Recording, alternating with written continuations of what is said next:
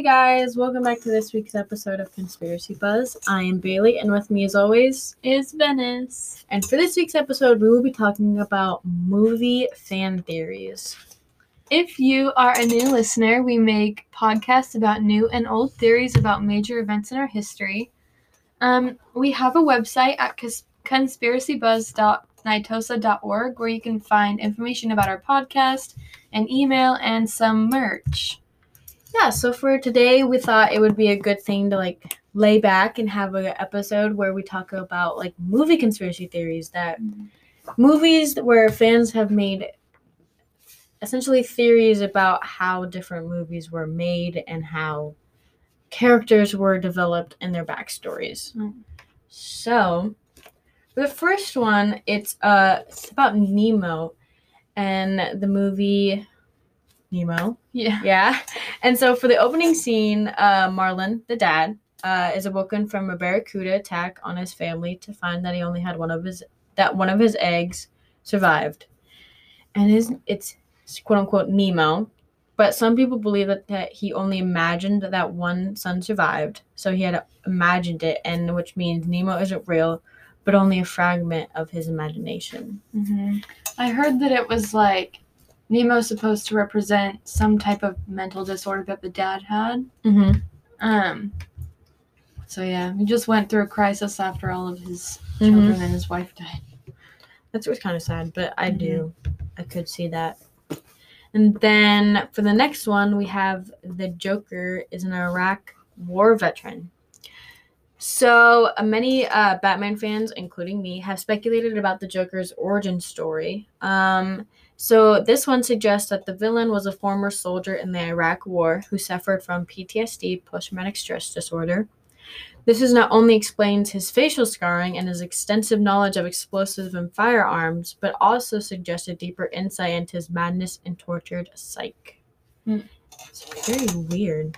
Fun fact: I have actually never seen Batman. the really good movies. I definitely will say. Okay. Should we do? We should do the Aladdin one. So.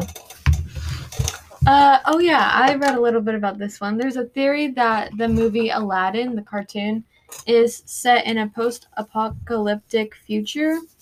Um, so that could explain why the genie could make so many like current pop culture references. Oh yeah. Um, like he did an Arnold Schwarzenegger impression, mm-hmm. stuff like that. It's kind of weird. Mm-hmm. And so that's why people were thinking that because he had been locked up in a lamp for 10,000 years. So, like, how would he know how to do that? Uh, yeah. Um, but yeah. That's kind of creepy. Mm-hmm. Like, you just watch these movies as a kid and you think nothing of it. And then as soon as, like, these theories come out, you're like, it's weird, but it makes sense. Mm-hmm. It makes total sense. Mm-hmm. But I think, I don't know, they sound pretty cool. Yeah. There's also, of course, the one that everybody talks about, which is The Simpsons, the show The Simpsons. Mm-hmm. And everybody talks about um, how they've kind of like predicted things in the future.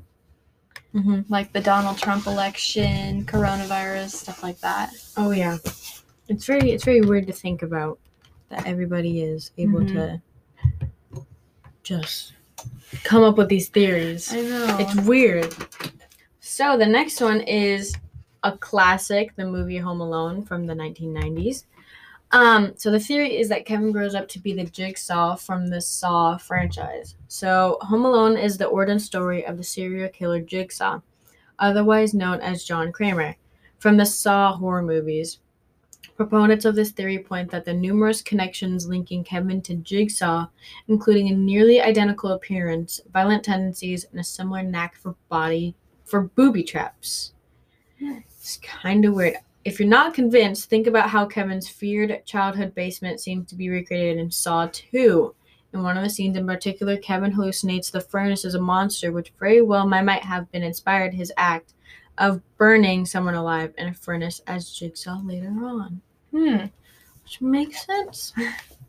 um, just connecting to the one character turning into a different character. There's a theory about Toy Story. You know, in the mm-hmm. first Toy Story, um, the kid across the street, Sid, Yeah. Mhm. He grows up to be the garbage man in Toy Story 3. And people think that because he's always wearing a black shirt with a skull on it Mhm. um, in the first movie. And then the garbage man in the third movie is wearing the same shirt. That's creepy. I But definitely, yeah. I definitely know that. I think Disney does it on purpose, Mhm. like to give like, not necessarily, but like quote unquote subliminal messages. I guess. Yeah, and I think it makes sense because uh, in the third movie, that was when Andy gave all of his toys away. Mm-hmm. So they would be old enough to have a job like that. Oh yeah. Um, so yeah. Oh, this one. So this one is about the movie The Wizard of Oz from nineteen from nineteen ninety. 39. So, so they think Dorothy is the Wicked Witch of the East. So, so what if Dorothy's time in Oz wasn't a dream at all, but an alternate reality? Based on the fact that nearly every major figure Dorothy meets in the Oz has a com- counterpart in her real life from Kansas. One wild fan theory suggests that Dorothy also has a parallel counterpart in the alternate reality, and it's none other than the Wicked Witch of the East. Mm. Just think about how we never see the face of the Wicked Witch of the East before she conveniently gets crushed by Dorothy's house, and how suggestively the only thing we know about her is that she and Dorothy have the same shoe size. Coincidence? Maybe not. I think that's a good theory because if she went into the alternate universe, obviously there can't be two of her. So the Wicked Witch of the East has to be gone. Oh, and she like want. I feel like it would work because maybe she like pretends she could get like intel. Mm-hmm. Like, oh yeah, I'm dead. Mm-hmm. In reality, she isn't. So everybody lives in quote unquote peace. But Yeah. Maybe she could come back and like do something. That's an interesting one. I haven't heard about that. Mm. Ooh, Monsters Inc. The monsters are scared of the Black Death. Here, let's see what this. One. Um. So this suggests that the monsters have been um, traveling to the human world for a long time, like since the Middle Ages. Um, and one fan theory suggests that the first time the monsters made contact with the human world was during the time of the Black Death. That's why the monsters are terrified of contact with humans to this day like the de- the Black Death. Um, The like plague. plague. Yeah, the oh plague. my god. So maybe that's why they're so afraid of like humans and touching them and stuff. Like they have to wear the hazmat suits and stuff. I think oh that my makes sense. god, that makes so much sense. because obviously, Boo doesn't have. Bubonic plague. Yeah, she doesn't have the plague, but they're still scared of her. Oh my god. That one makes sense. Yeah, I think so too. Um, oh, yeah. So in the um, Back to the Future movies, there's a theory that Doc Brown was suicidal. So he was thinking like, if my experiment doesn't work this time, then I don't want to try anymore. I don't want people to know that I failed. So he stood in front of the car. Do you remember that when he was trying to make the car travel with the dog inside? Uh-huh. in the first movie, he stood in front of it and he made Marty stand in front of it too. So if it didn't work, it would have hit them and then they would have both been dead and then nobody would have to know like Oh my god. yeah, it's a pretty dark one, but but he was depressed because of his failures as an inventor because none of his other ones really worked. oh, that's creepy. Mhm. Ah, so it's a theory. So for the movie Jurassic Park in 1993, it suggests that uh, the dinosaurs aren't actually real. So according to the theory that posits that the dinosaurs aren't real, Jurassic Park is actually an elaborate scheme of park creator John Hammond to make profit from the deceptive spectacle. In other words, he created the dinosaurs from a mix of existing animal DNA into what people think they look like. So, if you're not convinced, just recall Hammond, Hammond's speech about how he started his career in a flea circus designed to trick children, which certainly suggests that he has no problem earning his fortune on selling people false realities. Plus, the theory would definitely explain why the park dinosaurs are pretty historically inaccurate. None of them had feathers and were the correct size. Hmm. Well, that would make sense. Mm-hmm. Hmm.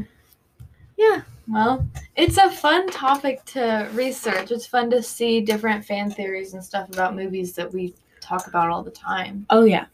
So, thank you guys for listening to this week's podcast about movie theories. We hope you guys enjoyed this week's content and hope you guys come back for our next episode.